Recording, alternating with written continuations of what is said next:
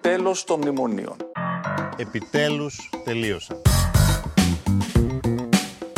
It was the worst day on Wall Street.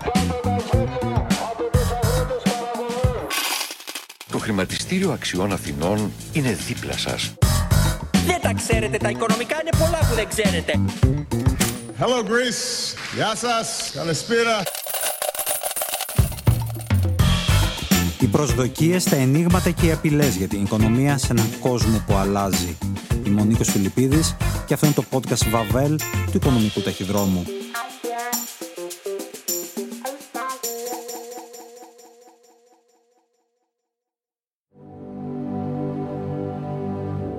Καλημέρα, καλησπέρα και καλό σας βράδυ.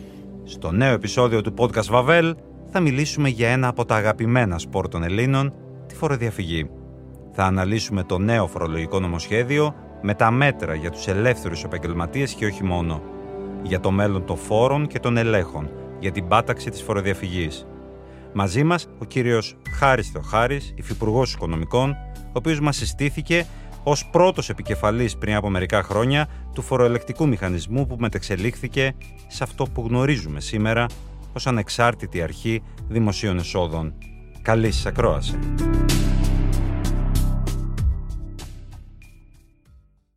Καλώς ήρθες Χάρη. Καλώς σε βρίσκω.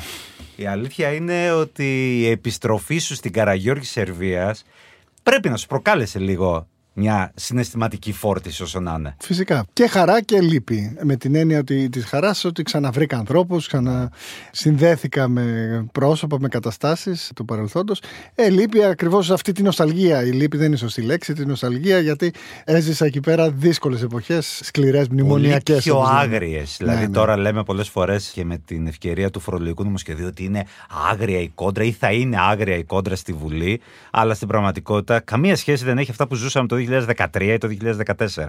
Καμία απολύτως σχέση. Ναι, και το βασικό πράγμα που έχει αλλάξει είναι η οριμότητα της κοινωνίας. Ο κόσμος, κατά την άποψή μου, και αυτό φαίνεται και σε αυτό το νομοσχέδιο κατά τη φοροδιαφυγής, είναι πιο μπροστά από το πολιτικό σύστημα. Η αλήθεια είναι όμως ότι η φοροδιαφυγή υπήρχε και εκείνη την εποχή. Και είχαμε μέτρα, μνημόνια, αλλά δεν το λύσαμε. Καταρχήν δεν λύνεται ποτέ. Μην περιμένουμε ότι θα λύσουμε. Το περιορίσουμε. θα το περιορίσουμε. Είναι σαν να λέμε θα λύσουμε το θέμα των τρακαρισμάτων. Όχι. Πάντα θα τρακάρουν αυτοκίνητα. Ο σκοπός είναι να γίνεται πιο ανώδυνα, οι διαδικασίες να είναι πιο απλές, εν πάση περιπτώσει. Λοιπόν, τώρα έχουμε προχωρήσει και νομίζω σε κάποιο βαθμό μπορούμε να δούμε απτή την πρόοδο της τελευταίας δεκαετίας. Πρώτον, γιατί το θέμα της φοροδιαφυγής πια έφυγε από ένα καταπραϊντικό και μια πανάκια για να λύσει τα προβλήματα του προπολογισμού. Αυτό ήταν. Ήταν μια γραμμή στον προπολογισμό. Εσείς που παρακολουθείτε τα οικονομικά, θυμάστε ότι ο υπολογισμός για να ισοσκελιστεί έβαζε ο Υπουργός Οικονομικών και πάταξη φοροδιαφυγής. Η οποία δεν γίνονταν δεκτή από ένα σημείο και μετά. Δεν έγινε δεκτή από την τελευταία δεκαετία. Έτσι. Τότε όμως ήταν μια χαρά. Στην πράξη επειδή ακριβώς δεν έπιανες τίποτα, μετατρεπόταν όλοι σε δάνειο. Μάλιστα. Όλοι γινόταν δανεισμό και καταλαβαίνουμε τις συνέπειες. Τώρα έχουμε κάνει πρόοδο, το λέει και η Κομισιόν. Έχουμε κλείσει το φορολογικό κενό στο ΦΠΑ, που είναι ένας δείκτης. Mm-hmm. ΦΠΑ και εισόδημα περίπου είναι ισοδύναμα από πλευράς φοροδιαφυγής. Άρα 3,2 δις μας λέει η Κομισιόν στο ΦΠΑ το 2021 ήταν το κενό. Α πούμε, αλλά τόσο στο εισόδημα πάμε στα 6,5 δις εκεί περίπου. Είναι το μεγαλύτερο μέρος της φοροδιαφυγής. Αν προσθέσουμε mm. λαθρεμπόριο κτλ., είναι μια συχνή ερώτηση που με ρωτάνε αυτό την απαντάω χωρίς να με ρωτήσεις. Γύρω στα 7-8 δις είναι ένα λογικό νούμερο για την απώλεια των εσόδων που έχουμε, όχι για το σύνολο της παραοικονομίας. Η είναι η απώλεια από τα κρατικά ταμεία επί ναι, της Έτσι, έτσι. Έχουμε λοιπόν πρόοδο και κλείνει αυτό το κενό και είμαστε αποφασισμένοι να συνεχίσουμε σε αυτόν τον δρόμο. Να πούμε λίγο βέβαια ότι το θέμα της πάταξη φοροδιαφυγής, γενικά των φορολογικών μέτρων, το είχες βρει μπροστά σου ως ε, γραμματέας τότε της πρώτης Γουγουδουέ τότε. Δημοσίων εσόδων. Ναι. Γενικής Γραμματείας Δημοσίων Εσόδων. Οι διαφορές τότε και τώρα, τότε ήταν σοβαρό θέμα. Ναι. Πέραν τηλέφωνο στα γραφεία των υπουργών, τι κάνει αυτός ο Θεοχάρης. Τώρα είσαι εσύ υπουργός. Ναι. Τώρα είναι πολύ διαφορετικά. Δηλαδή, τότε ήταν ένα χωράφι χωρίς ακριβώς περίφραξη. Τώρα είναι διακριτός ο ρόλος της ΑΔΕ, πολύ συγκεκριμένος, σεβαστός, εγώ θα έλεγα από όλα τα πολιτικά κόμματα. Ακούω την κριτική η οποία είναι κακόπιστη πολλές φορές και λένε γιατί δεν πιάνετε με τους ελέγχους, γιατί δεν κάνετε γιατί. Και αυτό μηδενίζει το γεγονός ότι η ΑΑΔΕ έχει συγκεκριμένη ανεξαρτησία. Όλοι καταλαβαίνουμε για ποιους λόγους. Άρα Η άλλη μεριά του ίδιου νομίσματος είναι ότι δεν μπορεί να Ναι. φταίει η κυβέρνηση και όταν δεν γίνονται έλεγχοι ή οτιδήποτε άλλο. Έχουμε πια ανεξάρτητη αρχή. Εμείς, αν δεν δίνουμε τα κατάλληλα εργαλεία, οκ, να απολογηθούμε γι' αυτό. Αλλά νομίζω ότι και τα δίνουμε και πιέζουμε όλο όσο γίνεται περισσότερο προς αυτή την κατεύθυνση. Άρα, για να γυρίσω στο αρχικό ερώτημα, είναι συγκεκριμένη, θα έλεγα ότι είναι μια ελίτ της δημόσιας διοίκησης με την έννοια ότι έχει σεβασμό, δεν είναι αυτό που συνήθως λέμε η γραφειοκρατία που ταλαιπωρεί. Απ' την άλλη, έχει πολλά πράγματα ακόμα να κάνει. Είναι ο δρόμος μακρύς. Χρειάζεται και πολιτική βούληση. Πρέπει να νιώθουν καλά ότι στηρίζονται αυτοί οι άνθρωποι. Και το ερώτημα βέβαια είναι τώρα τι πάθατε και αποφασίσατε να τα βάλετε με μια εισοδηματική τάξη η οποία αθρίζει πολύ σημαντικά επαγγέλματα της ε, δημόσιας ζωής. Ναι. Οι κυβερνήσεις δεν τους αρέσει να το κάνουν συνήθως, γι' αυτό το λέω. Αυτό απαντάει και στο ερώτημα αν υπάρχει πολιτική βούληση. Υπάρχει πολιτική βούληση. Η κυβέρνηση κατηγορείται ότι ευνηδίασε ή δεν είπε ή οτιδήποτε. Τα πράγματα είναι πολύ διαφορετικά από αυτό. Η κυβέρνηση είχε πει ότι και αυτό πρέπει να το κρίνουμε συνολικά στην κυβερνητική θητεία. Τι κάναμε την πρώτη τετραετία, μειώσαμε τους συντελεστές, έμπρος σοβαρός και εμείς πρώτοι δείχνοντας εμπιστοσύνη στους οικονομικά δρόντες, επιχειρήσεις και νοικοκυριά. Συγχρόνως θα έλεγα δείξαμε μια διαφορετική εικόνα του κράτους, μια αποτελεσματικότητα στα ψηφιακά, στους εμβολιασμούς, όλα αυτά που ζήσαμε το προηγούμενο διάστημα, ακόμα και στη διαχείριση των κρίσεων, πόσο γρήγορα γίνονται τα έργα της αναδασώσεως, όλα αυτά που η κλιματική κρίση μας φέρνει. Συνεπώς, δείξαμε και από την άλλη ότι τα χρήματα δεν πάνε πεταμένα αλλά πιάνουν τόπο. Άρα με αυτά τα δύο είχαμε πει προεκλογικά ότι εμείς δεν μπορούμε να συνεχίσουμε να μειώνουμε συντελεστές, δεν μπορούμε δημοσιονομικά και λόγω των περιορισμών των αγορών πια κυρίως και των υποχρεώσεών μας προς τις άλλες ευρωπαϊκές χώρες λιγότερο. Άρα δεν μπορούμε να συνεχίσουμε, γιατί αυτό θα σημάνει μείωση των εσόδων, παρά μόνο πιάνοντας φοροδιαφυγή, αυξάνοντας τα έσοδα και μειώνοντας εν συνεχεία ισόποσα τους συντελεστές για να μπορέσουμε να συνεχίσουμε σε αυτή την καθοδική πορεία. Ναι, μισό λεπτό όμως τώρα. Εσείς επιχειρηματολογείτε και λέτε ότι 600.000 άνθρωποι, ελευθεροεπαγγελματίες, διαβάζω και δημοσιεύματα, είναι κάτι τύποι στυλ καταχθόνοι φοροφυγάδες. Είναι φοροφυγάδες όλοι αυτοί οι άνθρωποι. Και αν ήταν φοροφυγάδες, οι ίδιοι το ξέρουν ότι παρανομούσανε; Το αν το ξέρουν δεν είμαι σίγουρος. Με ποια έννοια το λέω αυτό; Είναι τόσο χαλαρή η φορολογική συνείδηση στη χώρα μας, που πραγματικά σχεδόν δεν έχει απαξία η πράξη του να μην κόψεις απόδειξη. Θέλουν να συγκρίνουν οι ακροατές μας την πράξη του να πάρω 50 ευρώ από το πορτοφόλι σου, επειδή το ξέχασες εδώ πάνω στο τραπέζι, και την πράξη να μην σου κόψω απόδειξη για μια υπηρεσία που σου δίνω. Ναι. Τι είναι η μία στο μυαλό τους και τι είναι η άλλη. Σας διαβεβαιώ, είναι ισοδύναμες. Είναι δύο παράνομες αντικοινωνικές πράξεις με τις οποίες κλέβουμε τον συνάνθρωπο. Η μόνη διαφορά είναι ότι στη μία περίπτωση ξέρω από ποιον παίρνω τα χρήματα, ενώ στην άλλη περίπτωση τα παίρνω συνολικά από κάποιους άλλους ανθρώπους χωρίς να ξέρω ακριβώς ποιοι είναι αυτοί. Και ένας μύθος που έχουμε χτίσει στο μυαλό μας είναι ότι κλέβουμε το κράτος. Το οποίο κάπου πίσω στο βαθύ ασυνείδητό μας το εξισώνουμε με το Οθωμανικό κράτος, αλλά εν πάση περιπτώσει αυτό το κράτος. Η περίπτωση των μνημονίων μας απέδειξε ότι το κράτος δεν μπορείς να το κλέψεις.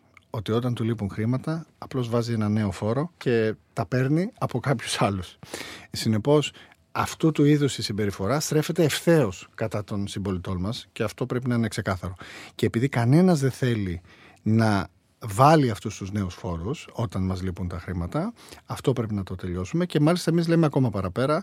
Εμείς θέλουμε να βγάλουμε και φόρους γιατί κάθε φόρος που μπαίνει και ιδιαίτερα μα μπαίνει σε πίεση υπό την πίεση των πραγμάτων κάποιες αδικίες έχει.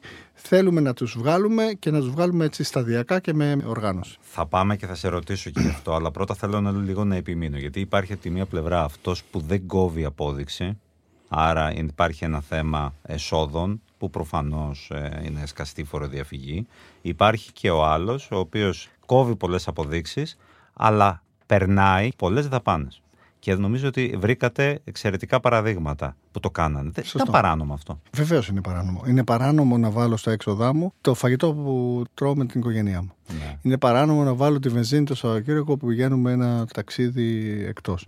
Υπάρχει λοιπόν μια μεγάλη γκάμα φοροδιαφυγής. Άμα πάτε σε ένα λογιστικό γραφείο στο τέλος της χρονιάς, μαζεύουν αποδείξεις βενζίνες από εδώ από εκεί για να κλείσουν τα βιβλία και να βάλουν. Και σε ρωτάνε σε πολλές περιπτώσεις. Τι Λοιπόν. φόρο θες να σου Ναι, βγάλω, ναι, ακριβώς. ή σου λείπουν αποδείξεις; Και λες, γιατί αυτό δεν βγαίνει κάπως αυτόματα; Ε, Όχι, κοιτάξτε, υπάρχει και η εύλογη αντιγραφειοκρατική τέτοια. Ναι. Λες, ας πούμε, μέχρι 100 ευρώ είναι το λεγόμενο απλοποιημένο τιμολόγιο. Δεν θα πάρεις τιμολόγιο από την εταιρεία καυσίμων, από το βρατήριο για να το περάσεις. Οπότε σε αφήνει να περάσει απόδειξη. Οπότε με αυτό γίνονται διάφορα.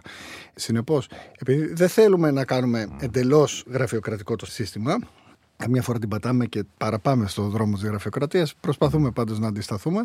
Γι' αυτό ερχόμαστε με αυτό το σύστημα, το οποίο πραγματικά χτυπάει και τις δύο μεριές. Δηλαδή, τι κάνει, λέει ότι κύριοι, από εδώ και μπρος, όπως θα έκανες και σε μια επιχείρηση, η οποία είναι συνεχώς ζημιογόνα και κάποια στιγμή με το που φας το κεφάλαιο ή θα την ανακεφαλαιοποιήσεις ή θα την κλείσεις, έτσι ουσιαστικά αναγκάζουμε και την ατομική επιχείρηση, τον ελεύθερο επαγγελματία, να ξανασκεφτεί πόσο αξίζει να συνεχίσει αυτό το δρόμο. Γιατί ουσιαστικά τι λέμε; Λέμε ότι η δουλειά που κάνεις αξίζει κατά ελάχιστο το κατώτατο μισό. Αξίζει όσο ο υπάλληλος σου. Γιατί στην ατομική επιχείρηση δουλεύεις. Δεν είσαι ο μέτοχος που κάθεται και έχεις τους υπαλλήλους σου και παίρνει μέρισμα και εσύ είσαι στην καρέκλα.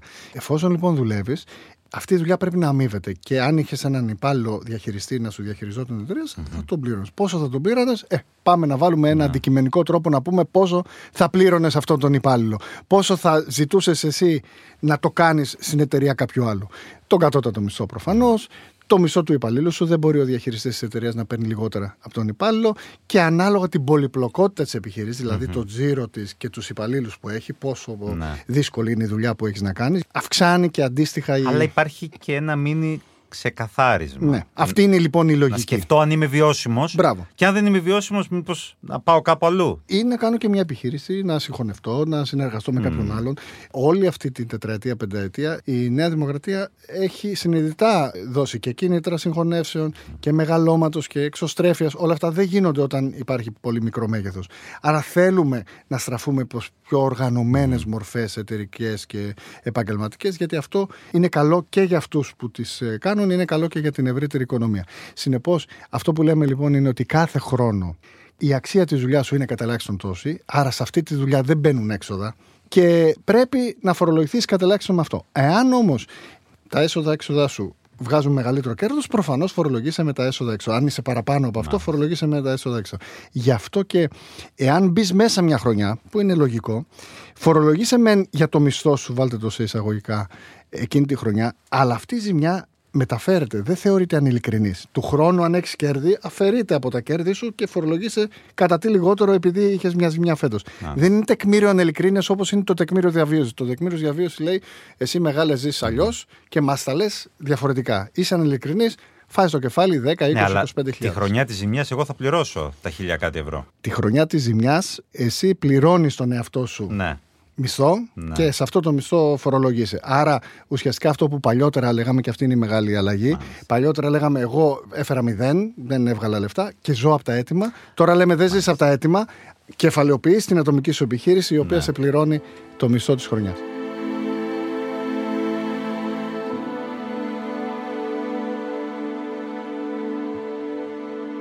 Υπάρχει βέβαια ένα πρόβλημα γιατί δεν αφορά όλη αυτή η συζήτηση ένα επάγγελμα. Αφορά δεκάδες επαγγέλματα. Δηλαδή, τι δουλειά μπορεί να έχει, γιατί με- τα μέτρα αυτά αφορούν το μεγάλο δικηγόρο και το μεγάλο γιατρό, που οι άνθρωποι έχουν σπουδάσει, είναι αμορφωμένοι, άξιοι, δεν το συζητάμε, ο οποίος καλείται να λειτουργήσει σε αυτό το φορολογικό σύστημα και πιάνει μέχρι τον καστανά της Ναι. γειτονιάς. Άρα ο Καστανάς θα πει ότι, ε, ναι, για να πουλάω κάστανα, προφανώς έχω μάθει να ζω και με λιγότερα. Άρα δηλώνω και λιγότερα γιατί βγάζω λιγότερα. Ναι, πρέπει να δουλέψουμε με επιχειρήσεις με μεγάλο τζίρο, μικρό περιθώριο κέρδους, με ελεύθερους επαγγελματίες που Ναι. έχουν μεγάλο περιθώριο κέρδους και πιο μέτριο τζίρο, με τους δικηγόρους του Κολονακίου και τους περιπτεράδες της Οριστιάδας και τους ταξιτζίδες των Ιωαννίνων. Οπότε καταλαβαίνουμε όλοι και πόσο πολύπλοκο θα ήταν. Με αυτά τα τρία-τέσσερα κριτήρια που βάλαμε, σε γενικές γραμμές και με τις εξαιρέσεις, προσπαθήσαμε να μην το κάνουμε οριζόντιο και δεν είναι οριζόντιο, γιατί είναι άδικο ότι είναι οριζόντιο. Οριζόντιο ήταν το τέλος επιτιδεύματος, ήταν 650 ευρώ. Ναι, και για όλους. ή το είχες ή δεν το είχες. Ήταν για όλους, ό,τι και να γίνει. Και δεν το είχαν και κάποιοι που είχαν συγκεκριμένες εξαιρέσεις. Αλλά κατά τα άλλα ήταν 650 ευρώ στο κεφάλι. Άρα αυτό δεν είναι έτσι και εν πάση περιπτώσει είναι και μαχητό. Άρα έχεις ουσιαστικό τρόπο να το αντιμετωπίσεις εάν πράγματι νιώθεις ότι σε αδικεί.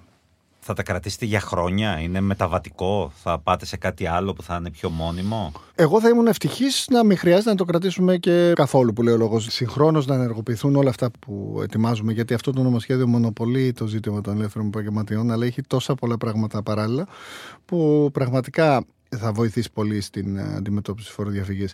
Εάν λοιπόν με αυτά που φέρνουμε, την ηλεκτρονική τιμολόγηση, το My Data, τη σύνδεση POS με ταμιακών, την επέκταση του POS, την επαύξηση και του Iris, όχι μόνο των POS, ως έναν ηλεκτρονικό τρόπο πληρωμής που είναι διαθέσιμο στους πελάτες σου, τα ζητήματα του λαθρεμπορίου, ε, τα ζητήματα που έχουν σχέση με την μη χρήση των μετρητών, παράδειγμα στι αγοραπολισίε των ακινήτων.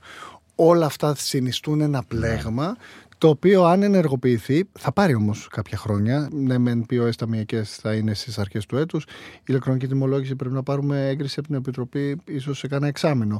Θα μας πάρει λοιπόν για να ξεκινήσει να υλοποιείται. Το My Data ξεκινάει από τον επόμενο χρόνο με το κλείδωμα κτλ. Θα πάρει ένα χρόνο, ενάμεση για να ολοκληρωθεί. Άρα, όταν αυτά δουλέψουν, κατά την άποψή μου θα δούμε ότι αυτό θα μετατραπεί σε ένα δίχτυ ασφαλείας που Ναι. κανένας δεν πέφτει από κάτω, αλλά δεν είναι και κανένας εκεί. Ναι, σωστά. Η αλήθεια βέβαια ότι όλοι αυτοί οι άνθρωποι, οι ελεύθεροι επαγγελματίες, ήταν δικαιούχοι των επιδομάτων της κοινωνικής πολιτικής της εκάστοτε κυβέρνησης. Από το ένα δις του επιδόματος τέκνων που δίνουμε, τα 240 εκατομμύρια τα παίρνουν ελεύθεροι επαγγελματίες. Αντίστοιχα υπάρχουν ε, γύρω στα 200 εκατομμύρια περίπου από τα υπόλοιπα επιδόματα, τα οποία και αυτά πηγαίνουν σε ελεύθερους επαγγελματίες. Κάποια από αυτά θα επηρεαστούν, κάποια όχι. Η αλήθεια είναι μέχρι και σε ελάχιστο εγγυημένο εισόδημα ήταν πολλοί συμπολίτες. Πάνω από 6.000, κάτι τέτοιο. Ε, βρεφονιπιακούς σταθμούς, επιδόματα Προτεραιότητα. θέρμανσης, ελάχιστο εγγυημένο εισόδημα. Ακόμη και στην ενίσχυση για τα δάνεια. Κάτω από 7.000 εισόδημα. Δεν το συζητάμε. Ναι. Η αλήθεια Παντού, είναι μαζεύονται παντού. πάρα, πάρα πολλά. Αυτοί οι άνθρωποι, φοροφυγάδες ή δεν είναι φοροφυγάδε, οι ίδιοι λένε ότι δεν είναι και θα το πολεμήσουν, α, θα χάσουν σημαντικά εισοδήματα. Κάποια εισοδήματα προφανώς θα, θα φανούν. Εγώ Ναι. έχω την αίσθηση ότι ουσιαστικά θα αρχίσουν να φαίνονται κάποια εισοδήματα. Και το ελπιδοφόρο θα είναι όλοι μας να το δούμε ως κοινωνία σαν μια ευκαιρία να αλλάξουμε λίγο τη στάση μας. Γιατί η μεγάλη πλειοψηφία που θα πιαστεί, διότι όταν 70% δηλώνουν από 11.000 και κάτω, αυτό είναι κατευθείαν μέσα στο πλαίσιο του τεκμηρίου. Θα μπορούσε να σκεφτεί και θα έπρεπε να σκεφτεί ότι εφόσον έτσι κι αλλιώς θα φορολογηθώ για 11.000, ας δηλώσω 15 μείον 4 τα έξοδα να είμαι Ναι. πάνω κάτω εκεί. Να μην έχουμε αυτό το παιχνίδι του 0, του 1000, του 2000, του 3000. Και εν πάση περιπτώσει, ακόμα και αν μία χρονιά το κάνουν, να μην το κάνουν συστηματικά. Συνεπώς, θέλω να πιστεύω ότι είναι μια καλή ευκαιρία να ξανασκεφτούμε κι εμείς τη σχέση μας με την ε, νομιμότητα σε αυτό το τομέα.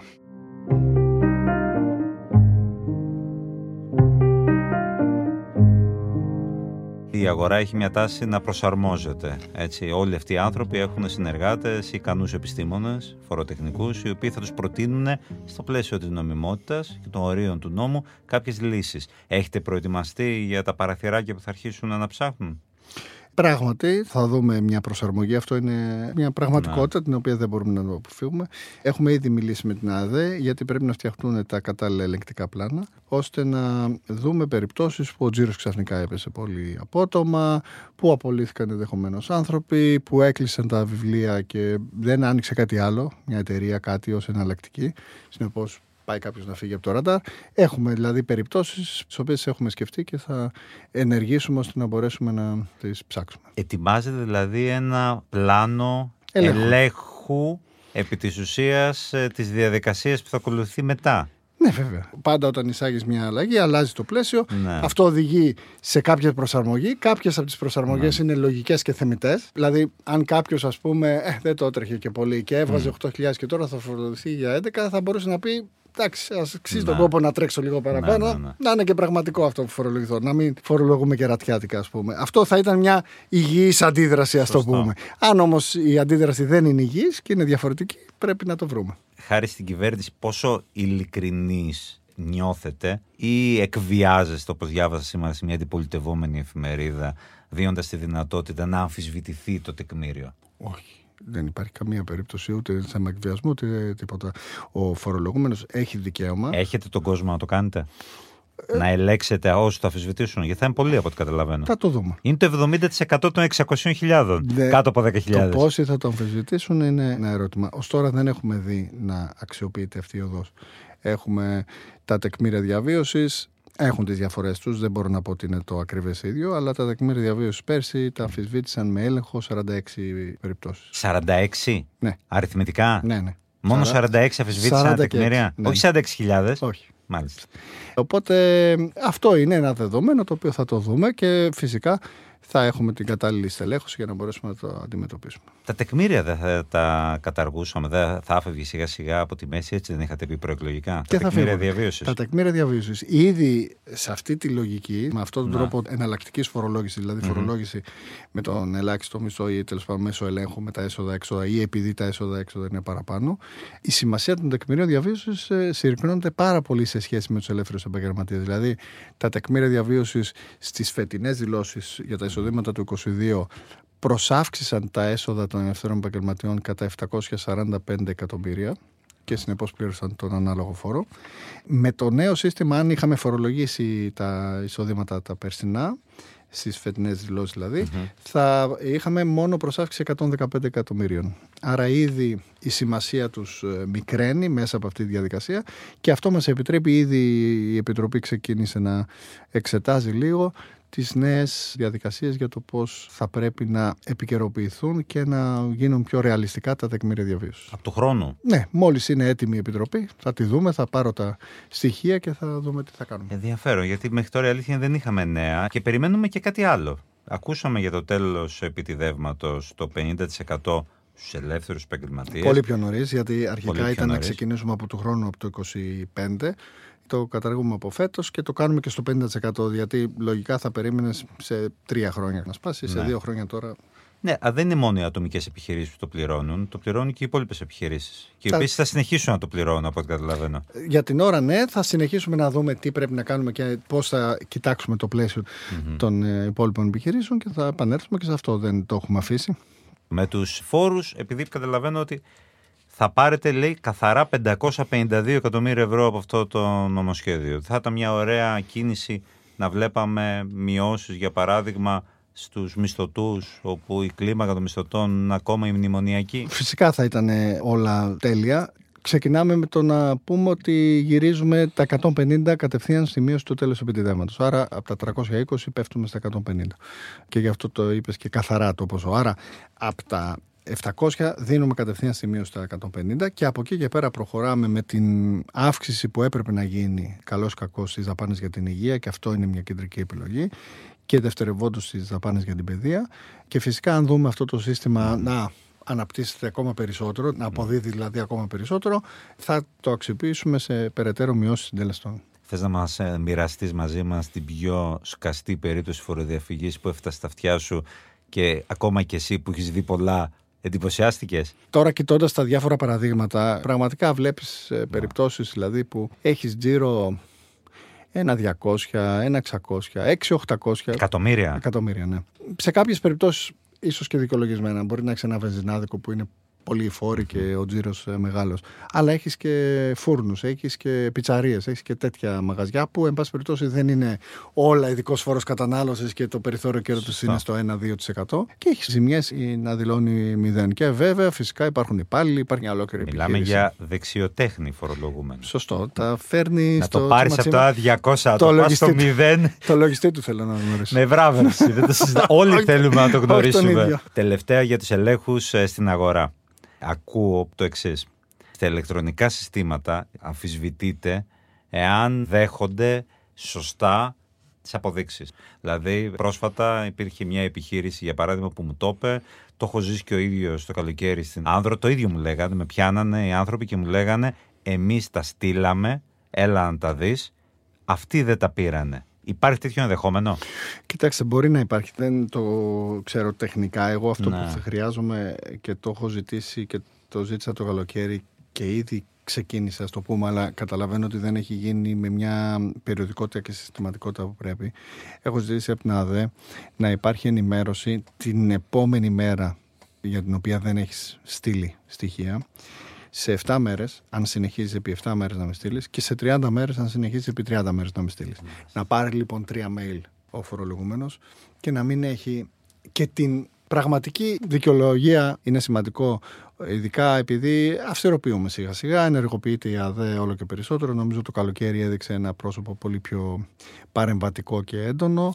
Συνεπώς, ε, την πιέζουμε να έχει αυτό το πρόσωπο και να είναι παντού. Συγχρόνως όμως πρέπει να γίνονται και αυτά ώστε ο φορολογούμενος να μην νιώθει ότι χωρίς να φταίει την πληρώνει.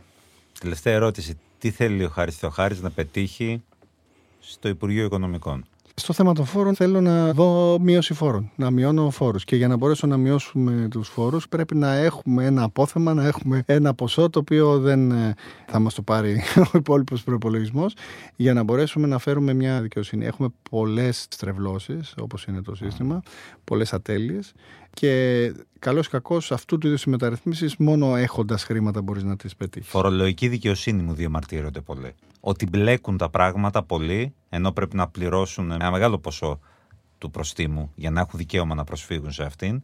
Αυτό συνολικά η δικαιοσύνη ξέρουμε πολύ καλά. Χθες προχθές ο Υπουργός Δικαιοσύνης έδειξε ένα πρώτο πλάνο και επιτάχυνσης και αυστηροποίησης εκεί που η καθημερινότητα φαίνεται λίγο να χάνουμε την μπάλα και να υπάρχει ένα αίσθημα ανασφάλειας στον πολίτη.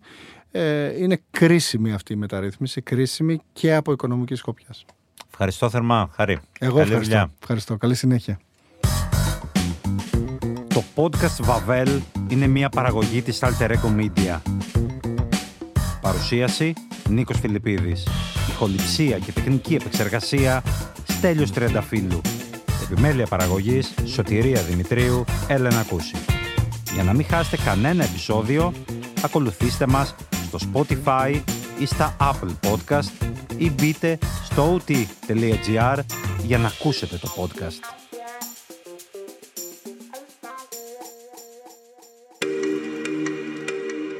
Alter Ego Media. Podcast.